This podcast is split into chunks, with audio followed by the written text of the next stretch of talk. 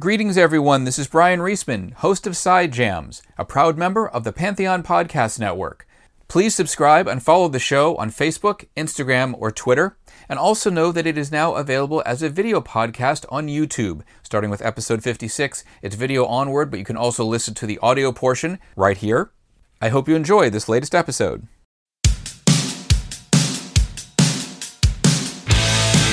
Hey everybody, it's Brian Reisman, host of Side Jams. This is episode number 57 featuring Buzz Osborne from the Melvins. This is the second video podcast. I hope you enjoyed. If you like what you see in here, click on that subscribe button down below because there are more episodes coming.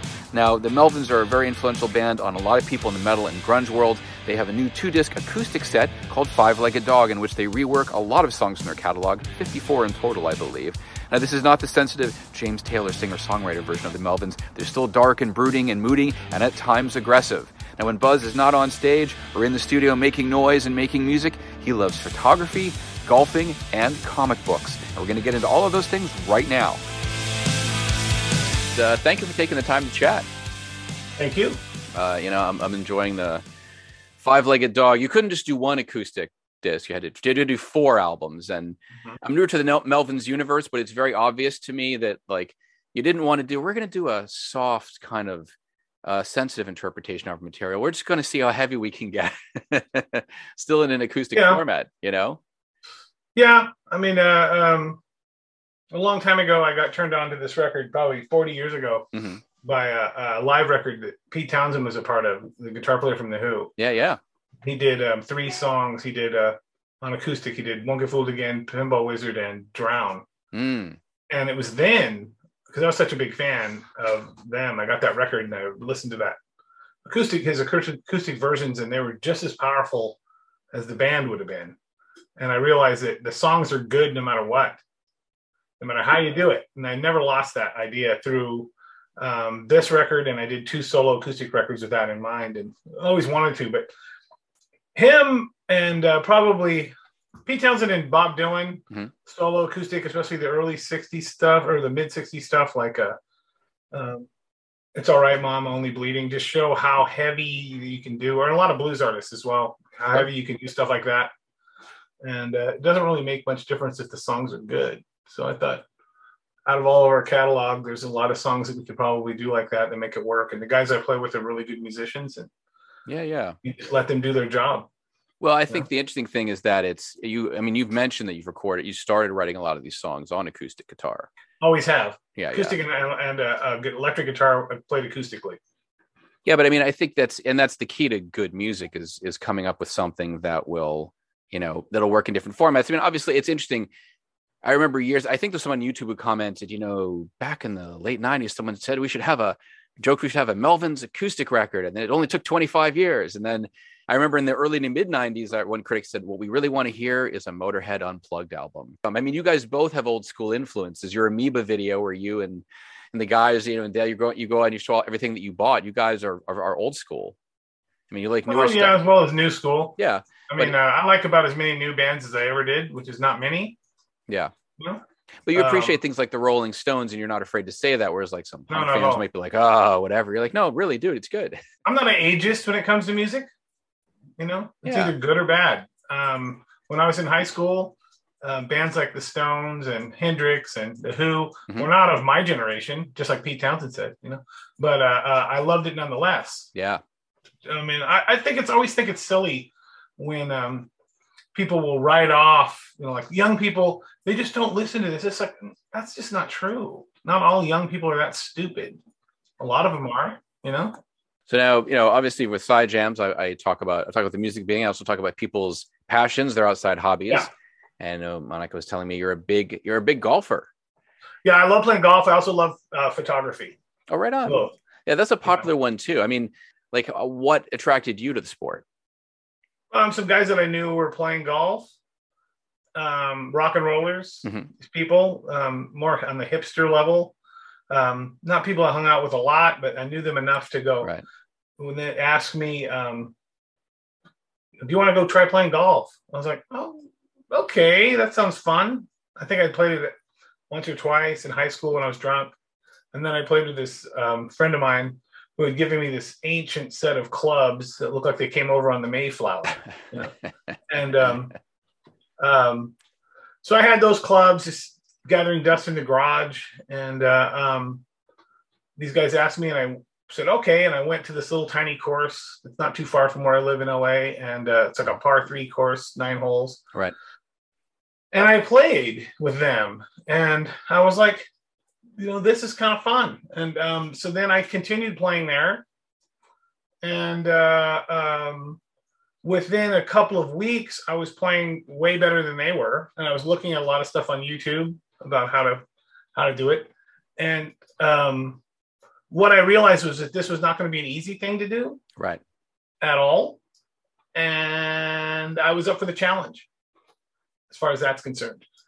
So within a couple of weeks, I was playing way better than they were, and within a couple of months, all cool. of them had quit playing, except for one guy who I still like 15 years later still play with once in a while, who is about the same level he was when we started, because he just never took it seriously.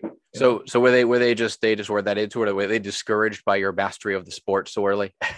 well, it's it's by degrees. It's like I, it didn't take much to be better than them. Yeah. You know, uh, but it's not easy. And so you know, within a couple of months, people just if they don't get good at it right away, it's sort of like guitar playing. Yeah. People they if they don't get good at it within the first couple of months, they just put the guitar down. Most people just put the guitar down. That's the end of it. And they may yeah. play fuck around a little bit, but in order to get good at anything that's as hard as guitar playing or or uh, um, um, playing golf, you have to put a lot of time in it. There's just no way. So I view golf as a a massive hobby of mine. Sure. That I'm super into. It, it and, and as a musician, who are people of the great indoors, generally speaking. Yeah, yeah. um, it's a great thing for me to do. It gets me outside on a big course. It's about a four or five mile walk. It's uh, basically in a nice park to some degree, and uh, it gets me out of my head and into this thing obsessively sure. that uh, takes me completely into a whole new world that i can put my uh, intense never stopping brain uh, towards you know? And and at this point um i'm like a single digit handicap so as far as golf is concerned which is difficult to do. I don't know how much you know about golf Although a little bit, I was looking, uh, re- revisiting a lot of the terminology. You know, I was always one of those guys that did goofy golf, you know, miniature oh, yeah. golf, which probably drives yeah. real golfers up a wall. I know it's, it's it's it's fun to some degree. I mean, I don't know that I would pursue it. Golf is hard enough as it is. Oh yeah, no. When I was a um, kid, when I was a kid, I did little league. I did baseball three yep. summers in a row. I did soccer one semester in high school, but I didn't like constantly being kicked in the shins. Uh, oh, yeah. you know, I'd, I, I would play tennis or volleyball stuff like that um, as I got older. But then again, as a writer, it's like what you're talking about musicians. I became like that guy that uh, you know does a lot of stuff indoors. You go to screenings, you go to shows. During quarantine, yeah. I I was able to adjust pretty well for the first probably throughout 2020. Then it started to get weird even for me. Um, did you did you golf at all during actually during the golf through the whole thing? As soon as they opened the courses up back in LA, I never stopped. I'm usually going on tour doing 80 to 120 shows a year. Yeah. And so during that time, I don't golf at all. And this time I didn't have that. So I'm playing the best golf I've ever played by far, you know, as far as, as far as like my game goes. Yeah. And now I'm at a level where I play in tournaments and all kinds of things like that with a bunch of squares. people, people who are not from the music world at all. And I've made lots of friends friends in the golf world that have nothing to do with music at all. And we have what we have in common is an intense love of golf and people they have this idea that oh, it's, it's this country club assholes, and it's like, okay, if I'm doing, do, do I look like a country club asshole, or that I want to yeah. be a country club asshole, or that I could mix easily with these people? I hate them every bit as much as anyone does outside of that. I want nothing to do with them. The only thing that's good about a country club is their golf courses, but the people that are there and the vibe, I want nothing to do with. Yeah, yeah. I'm a public course, muni course guy, and I will live that. I'll be fine with that the rest of my life. I, I have no interest in rubbing elbows with those fucking jerks, and um, nor do I want to try to pursue that in any way. So people need to understand that. Um, golf is a single person sport it's like you win or lose as a result of your own ability, not a team sport. Right, right. And you have to win. That means you have to finish. It's it's not like you can run the clock out on this mm. or throw a dice and it happens to come up all sixes or whatever. You win. Wow, you won. No, you have to finish. It doesn't matter if you're having the round of your life by hole 17. If you don't finish hole 18 under those circumstances, and that doesn't really make any difference. It's sort of like baseball or tennis. Tennis is a team sport but baseball you have to win. You didn't lose because you didn't have the same opportunity as the other team. Yeah, yeah. you lost because you you just couldn't do it. Golf you lost because you couldn't do it not because you didn't have an opportunity. Uh, tennis you lose because you didn't you know you had exact opportunities as the other guy did and it didn't work out. Now, that's the kind of that's the kind of thing I, i've always loved sports. What i didn't like was the people who played sports you know, I, I say that too. It's like I, I, sports culture kind of turned me off to a lot of sports. Like I'm not obsessively yeah. watching sports. It's funny that my girlfriend will say, "Yeah, we don't watch sports together, but except when we go to like a bar or restaurant, we're sitting at the bar, and then you start oh, watching yeah. football on TV, and you can't." It's like it's funny because I I don't pay attention, but then when, when the game is there, I start watching it. You know. Yeah. Um, yeah. Yeah. Well, no. baseball's one. I like the non-clock sports personally like baseball. Yeah. Yeah. That I can watch. But clock sports, I don't like the clock as a weapon. I don't like it as a strategy. Oh, that's interesting. It bothers me. In golf, like, of course, there. Well, the only clock you have is the people behind you waiting for you to take your shot. yeah, right? and so you know, you, there's there's rules about that too. Yeah, like in a place where I play tournaments, you have to your your, your group has to finish within 20 minutes of the group ahead of you, or you get penalized. Oh, that's interesting. You know, so you have to you have to keep and uh, uh, just basic ethics on a golf course. You should keep you should try to stay one stroke ahead of the group behind you and one stroke behind the group ahead of you. That's what you should try to do. You should be aware of that. I'm often mystified by people on a golf course who are or even driving who are not aware of anything that's going on around them. Mm. And I often think, what sort of parents did you have? You know, totally they should have been unaware. thinking about your future in golf. yeah, while driving to the golf course, you're totally unaware what's going on. While you're on the golf course, you're totally unaware what's going. on. It, it's it's fascinating to me that you can be that. It's it's my world, and everyone else is just is just uh, uh, I don't care about. Yeah, yeah. It's, it's, it's, unbelievable. I'm never like that. When I'm on the course, I have good course course ethics and watch out, and I want to play the sport in a way that is as high a level as I can. You know, obviously, I'm not anywhere near pro, but right. to get to a single digit handicap is difficult for for any golfer. Any golfer that can shoot under 100 is doing much better than most of them. And if you can shoot in the 80s you're doing way better than most of them. If you can shoot a lot of rounds in the 70s, you're doing tremendously better. But you're still not on a pro level. What's know? the best uh, score you've ever gotten on a course? 74. 74. On a 72 course. Yeah. That's pretty good. That's yeah.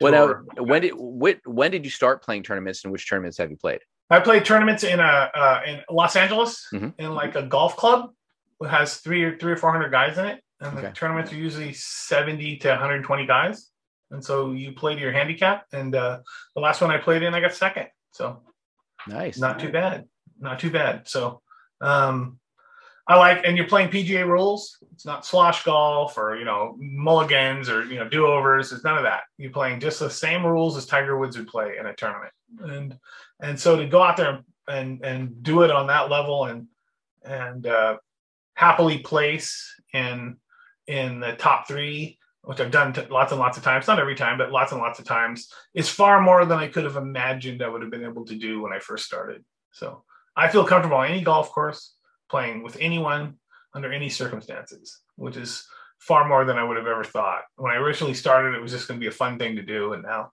I've moved way beyond that. I mean, golf to me is fun. I like all the aspects of it putting, chipping, all of it. I like all of it. I think it's all important. I don't find any part of golf to be easy to do. And I feel very, very, very, very satisfied when I do well doing it. It feels like a massive accomplishment mentally and physically, as far as that's concerned. And um, uh, the mental aspect of it, just like anything else, is I think is a massively important thing. And people don't really take that seriously, but I think it's it, it, it, I walk off a golf course far more relaxed than when I walk onto it. You have to be, or it's yeah. not going to work. I think it's a really good thing to do. I think people should take it seriously and go out there and play as good as you can. You know, it's not a social event for me, not at all. I play a really odd way. I have a really odd way of playing golf. Which is which is uh, what? Excuse me. Which is what? Like, how is it odd? Normally, you carry 14 clubs. I carry 9 mm-hmm. I have a weird way of playing in that I dumb it down in a lot of ways that people that don't they wouldn't really teach you to do.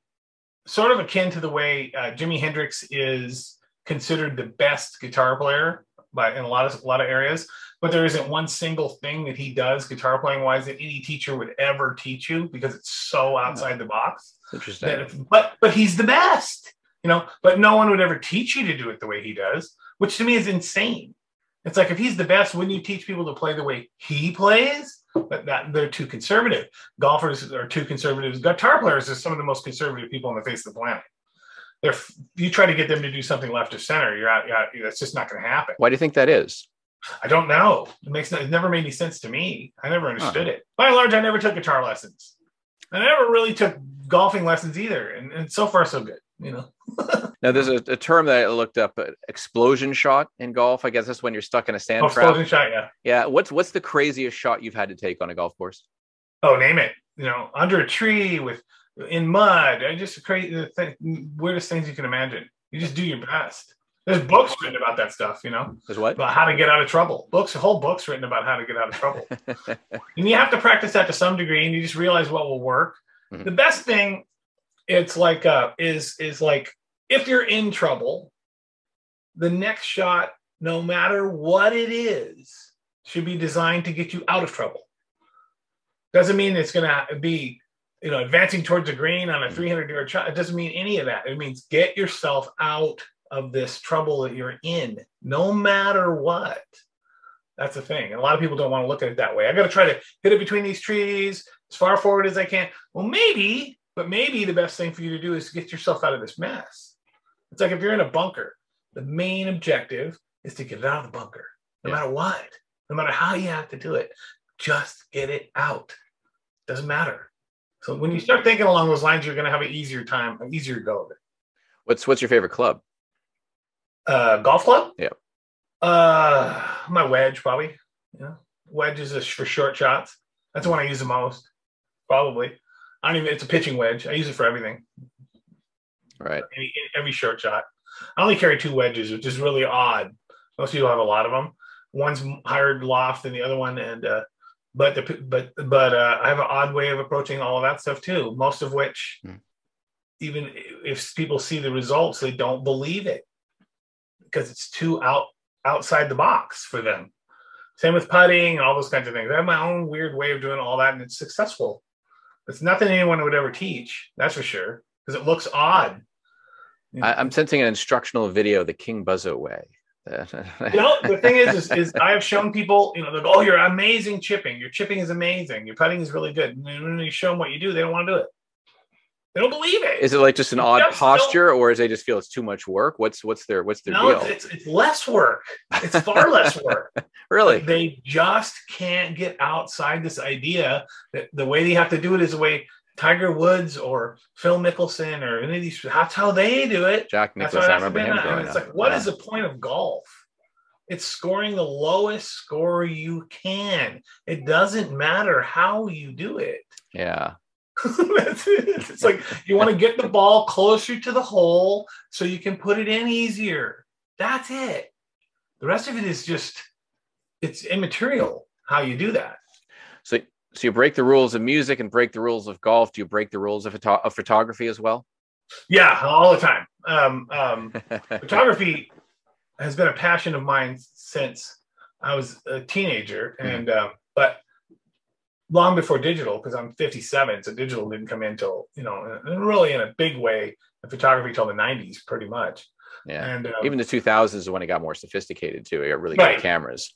Right, but uh, um, earlier um, I couldn't afford film and developing stuff, and I certainly wasn't going to have my own dark room or anything like that. And people don't remember that that's what we did. I did that in film school. Yes. My dad did that as a hobby. I mean, it's a lot of work. Yeah and I just never had to. I loved it as much as I loved it. It was just like great, you know. I can buy a Rolleiflex camera that I can never get film developed, and I can never get, you know, never buy film for it. Never. Just. Um, but when digital came in, is really when I put all of my uh, aspects of photography that I loved and really put that to good use because um, now I can take as many pictures as I want and stand there and look at it right now. You know, how's it look? How's it look? How's it look? Now I, I don't have to sit there and do a whole bunch of uh, where I used to have to take a picture of something in five different ways in five different settings to try to figure out if it was going right. to work or not. Yeah, yeah. No more. Now I can sit there and nail that thing exactly how I want it and uh, walk away. I'm definitely a street photographer. I don't think I would do really well in a studio, you know? Yeah, yeah, yeah. But I did um, take the cover uh, about a year ago, take the cover of Revolver, of a picture of Mike Patton. Nice. So they, they let me do that. So it kind of proved that I could do that, which is nice. That was outside though. But um, street photography is my thing. I have an Instagram account, Real King Buzzo, um, that's solely just me showing off my photography. That's it. Uh, no pictures of me, no selfies, no pictures of me with, you know, um, uh, drunk celebrities or anything like that. It's just m- pictures that I take. That's it. You know. What are so, your favorite uh, types of pictures to take? Oh, it depends. You know, um, street photography to me is you're constantly looking for something that would take that would be a good picture. It doesn't matter what it is. Mm-hmm. I'm constantly looking for it, an angle on it that's funny or that I think is beautiful or weird, something. And I'm constantly looking for that stuff. I just can't help it. Constantly. It doesn't matter if it's with my like regular cameras or with my phone. Mm-hmm. iPhones take unbelievable pictures, far, far beyond what people imagine. Because, you know, if you talk to I know plenty of people that are make their living taking pictures. Sure. See, me too. Yeah, yeah. You talk to them and I go, well, how much difference would it made for Man Ray if he had the equipment that they have now? And they go, minimally. It wouldn't have mattered. I mean, he could take a good picture with any camera.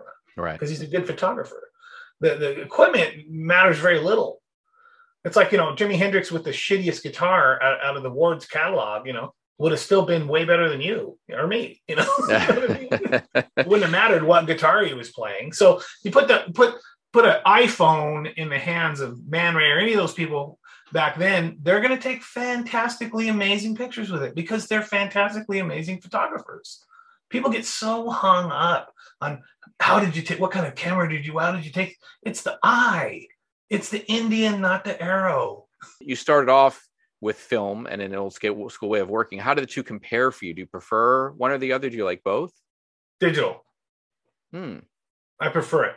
Like like using Photoshop, or are you more somebody who just likes to take the photos and just tweak? I'm not slightly? good at Photoshop. I'm not good at it. But it's like your dad, you know, in the dark, dark room manipulating pictures, and people now have this thing. Well, I didn't use a filter. It's like photographers have always used filters. They've always used manipulation, yeah, whether yeah. in the dark room or or photo uh, uh, retouching. That's nothing new nothing new cropping it editing it all these different things that you can do i mean in, in yeah. the darkroom you could you could focus in on one area of the camera of the picture and then have that be far brighter than it there's a million things you could do all these things are the things that you can do with filters quote unquote uh, like on a, a, ipad are the same things they've been doing in the, they're just takeoffs of what they've always done in the darkroom yeah i mean for you so for you with photography uh, it sounds like you're sort of a shoot from the hip kind of guy. Like you just try to find, you just try to capture things in the moment. Try to, and then you know, there's some things where I'll go. I know there's a good picture here. I have to get it. I have to make it work.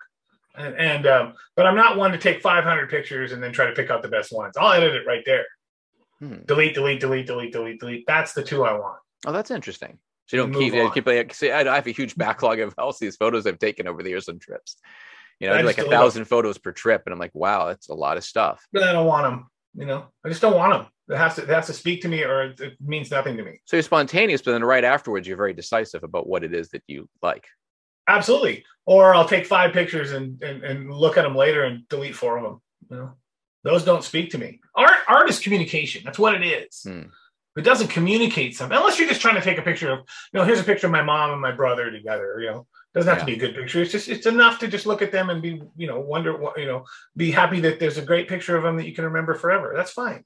There's nothing wrong with that at all. And I think the cameras are great for those kinds of memory things, and I do that as well. But if I'm taking a picture that I want to use, uh, it's more of an artistic level. Then it has to communicate something. If it doesn't communicate anything to me, I don't want anything to do with it. Yeah. But I have a couple of pictures here, though. Um, let me see. Let me see where they are. Um, I have them here somewhere here they are. Um, um, that I really like. Here's one of here's one of I don't know if you can oh, see. It on my. Uh, here's one of our drummer I took in New Orleans. That's pretty good. Oh yeah, that's in New Orleans. Looks like he looks like he's uh, talking to someone preparing for some sort of secret mission. He's talking on the phone. That's right. That's a good one. um, here's one I took of Jeff Pinkus. He's smoking weed with a Betty Ford clinic shirt on. Excellent. Oh, your wry sense of humor there, Buzz. Gotta love that. Gotta love that. Let's see. Um, uh, here's one I took of the singer from uh, uh, Le Butcherettes. That's a really good one. All right, on. That was with an iPhone, believe it or not. Yeah, you know the quality. I mean, I, I right now I have a Galaxy and I need to upgrade. And I'm thinking, I even though I'm not an Apple guy, I'm going to have to probably switch over because the quality is better on iPhones. I think a lot of it. Yeah, a lot of it. That's when I took flying over the Indian Ocean. Oh, nice. Yeah. So it's lots of stuff like that. It's just whatever whatever happens, you know. Are there what but, are there any images that you're time. most proud? of? Is there something on your Instagram account now that you really that you really love that you uh, that you're very proud of? Oh, nothing, uh, nothing in particular. I mean, I suppose I could bring it up. Hold on, let me look. I'll bring it up really quick, and then see if there's something recently. I think I have about 500 pictures, but I have I only had it for a couple of years. So, uh, oh, I like this one. This one's really good. It's a picture I took at the. At, I don't know if you can see it. It's a picture I took at, higher. at a. Uh, uh, I probably can't see it very good, but it's interesting. Yeah, picture I took of a bunch of fish. Oh, that looks like fish. Okay, comes out. Yeah, it's black and white. Yeah, I like black and white best. It's a little. It looks like a, it feels like it's a little overexposed too, like purposely. Like It's oh, it has to be to blow it out like that. And then um, this was really good. I took in Arizona. the next so frontier for like Amazon that. to go into is that Amazon Motel. I think it might be different than that. And then there's no, a really good one here. I took a, I took a, one of our dogs. It's a good one. oh, that's cool. You have, so fun, anyway, you, have, you have fun with it. By the way, so what are you shooting with? Uh, I, I, have uh, um, uh, uh two Leica cameras, the cheapest ones, you know. Oh yeah, yeah. Those, those are expensive cameras too. They're very they're very high end. Those are posh. Probably about eight hundred bucks a piece. Yeah. You know? Um, C-Lux and D-Lux, those are the ones I take the most. I didn't want anything that was um, um, big. Mm-hmm. I don't want a camera that I have to change lenses on at all. Okay. So both of them are zoom. Um, I don't want uh, anything I can't really fit in my pocket but I don't. I want it to be a little better quality than or easier to use than a uh, one of the normal digital ones. You know? Yeah. And these ones, I just think that they're really great, and I use them all the time, and they're great cameras. And I don't, I don't want some gigantic camera. It always feels obtrusive to me. Yeah. I'm worried about it. I, I don't, you know, I'm not worried about going and taking a, you know, close up picture of a, a, of a silverback gorilla from 900 yards away. I have no, that's, that's not me, you know, or yeah, yeah. or a close up of a pitcher from Dodger Stadium, you know, 900. You know, I just that's not me either. You know, it's it's like uh, anything that I can't take a picture of with this, the way that I have it, the equipment that I have, I'm not worried about.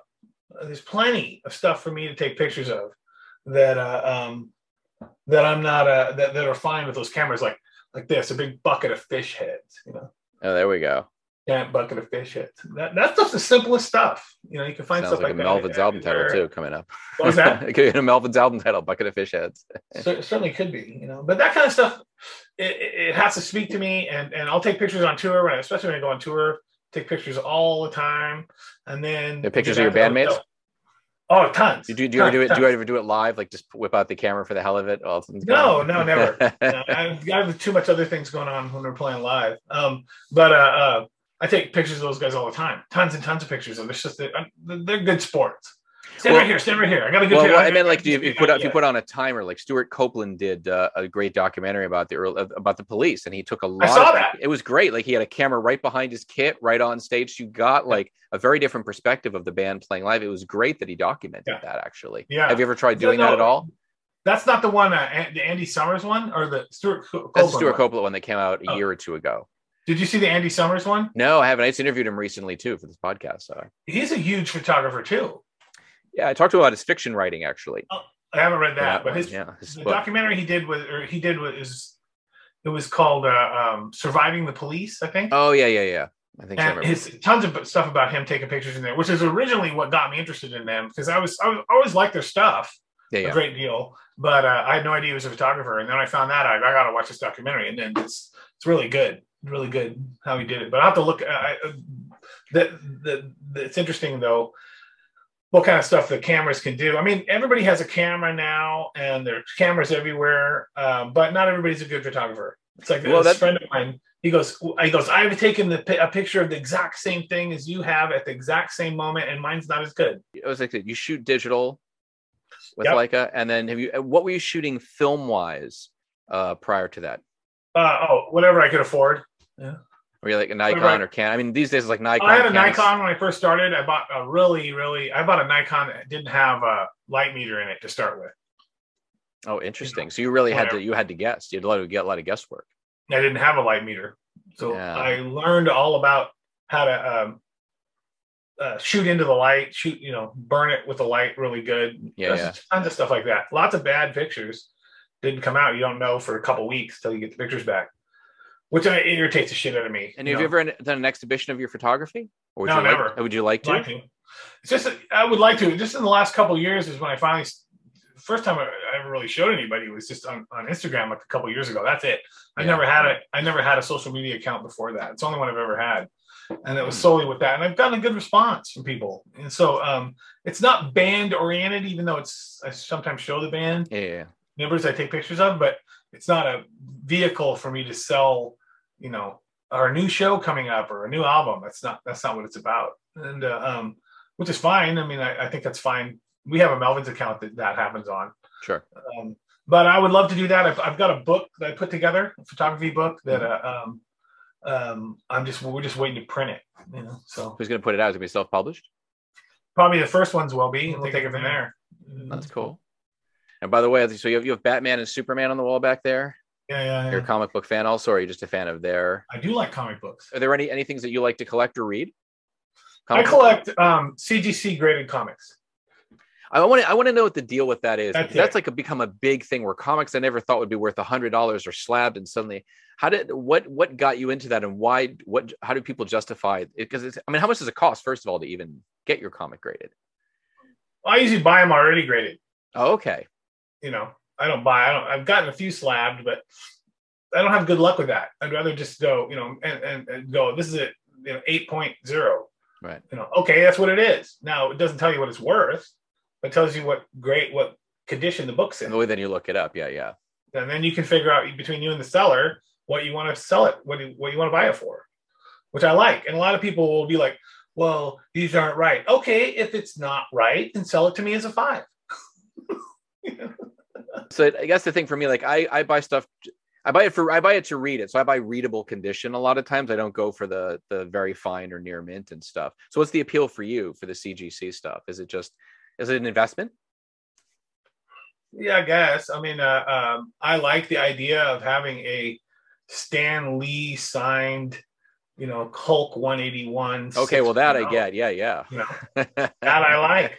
That's probably my favorite thing I have in my collection. Nice. And the idea of opening that book and reading it seems well, absolutely ridiculous. So you like you like very collect very collectible. I mean, that's a one. That's a, like a, a rare thing to have something right. like that. So that's it. What are the which other comics do you have? Which are the CGC graded comics like? Well, I have a bunch. Um, it depends on what what I'm looking for. Um, lots of lots of you know uh, um, key issue ones. I mean, lots of them. Um, I uh, the, the best thing I got was right before Stan Lee died. Mm-hmm.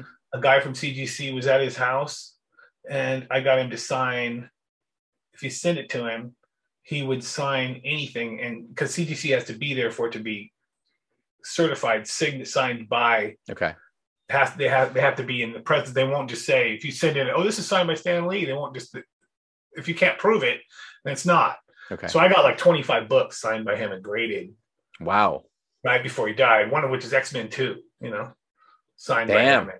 Yeah. So stuff like that. You know, it's just it's like that would that there's no more of those. You know, and that's it. That's it for Stan Lee signing books. And before that, people were were like, well, it's kind of ruining the comic. And go, eh, you're, you're, you're out of your mind. You know, this is well, Stan Lee. Well, it's, it's, like getting oh, Babe Ruth to sign it. You, you're going to say Babe Ruth shouldn't sign a baseball card because it's going to ruin the card? Oh, it makes it incredibly valuable. So, what what stuff do you actually like to read? Do you write any newer stuff, uh, classic stuff? Um, I read lots of other stuff. You know, um, I'm not super interested in new comic books. Right. Um, uh, some I'll collect some of the newer stuff but uh, mostly with the comics, if I want it, it's already going to be graded. and It's something along those lines. I'm buying the graded thing itself. for fun yeah. and collecting them like that, like okay. Mad Number One, stuff like that. Yeah. I want it slabbed, you know, and and or my favorite Mad issue, you know, Halloween issue with you know done by Kelly Freas, slabbed. I want I want that. Yeah, yeah. I don't want to open this book. It's like to me, it's like, do I want to touch, you know, King Tut's uh, uh, mummy? No, I'm okay to look at it. Just look at it. Uh, you know, it's like to me, these are just these are artifacts that are sealed in time, and they will remain that way until someone cracks them open or they get you know burned up in a fire. And I, I, I uh, uh, that's what that's what attracts me to it. Uh, probably my favorite ones to read are the EC. You know, the um, Vault of Horror, you know, Tales, Tales from the, Crypt. Crypt. Yeah, yeah, yeah. My favorites, but I have all those. I have all those in uh, book form. You know. Well, also, uh, so funny. Like hardback book form. Funny, funny story is the guy that started reprinting those. I think the late seventies, early eighties. Russ Cochran was the valedictorian of my father's graduating cra- ah. class at the University of Missouri Rolla School of Mines. Nice. he was going to go into geology and instead made a ton of money on comic books. Yeah, which great. is which is fantastic, actually. You know, that's great. There's one EC's thing. my favorite, probably. I, I love I love that stuff, and I love the fact that Creepshow, yeah, the Creep Show brought that sort of back great. in movie form, and then you got this, years later you got the series on HBO, and there were a mm-hmm. lot of the '50s horror stuff was really transgressive. I mean, that stuff was yeah, yeah. gory. There was a little bit of sexual content, some drug use, and it was a book called The Ten Cent Plague, which is all about how essentially by 1954, 55, all those comics were not banned, but the comic book industry had to create the the comics code, and they had to self censor they had to get rid of all Mad Magazine, Mad and Panic were two of the only things that survived EC. All the crime and war and horror comics had to go.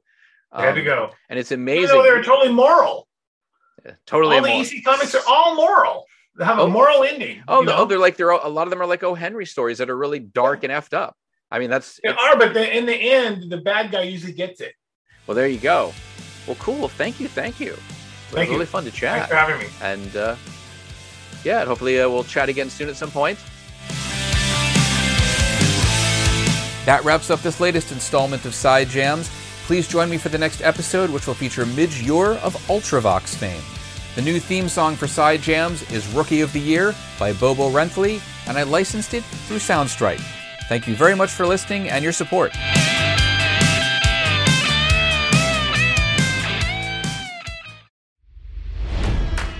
It's NFL draft season, and that means it's time to start thinking about fantasy football. FantasyPoints.com features industry leading experts and prognosticators using proprietary hand charted data to help you score more fantasy points. FantasyPoints.com is the place to go for whatever kind of fantasy football you play. Whether you play fantasy football, daily fantasy sports, or do a little bit of everything, Fantasy Points has the meticulously researched content to guide you to victory. And why wait for the fall? Fantasy Points also covers the new spring football league, the UFL. Join the guru, John Hansen, Scott Barrett, Joe Dolan, and other massive names in the fantasy football universe with an exclusive offer. Use code Pantheon for 15% off any fantasy points package, including the all in package, with access to every article, tool, and data nugget that Fantasy Points has to offer. That's fantasypoints.com and code Pantheon for 15% off at Fantasy Points. Fantasypoints.com. Code Pantheon. Score more fantasy points.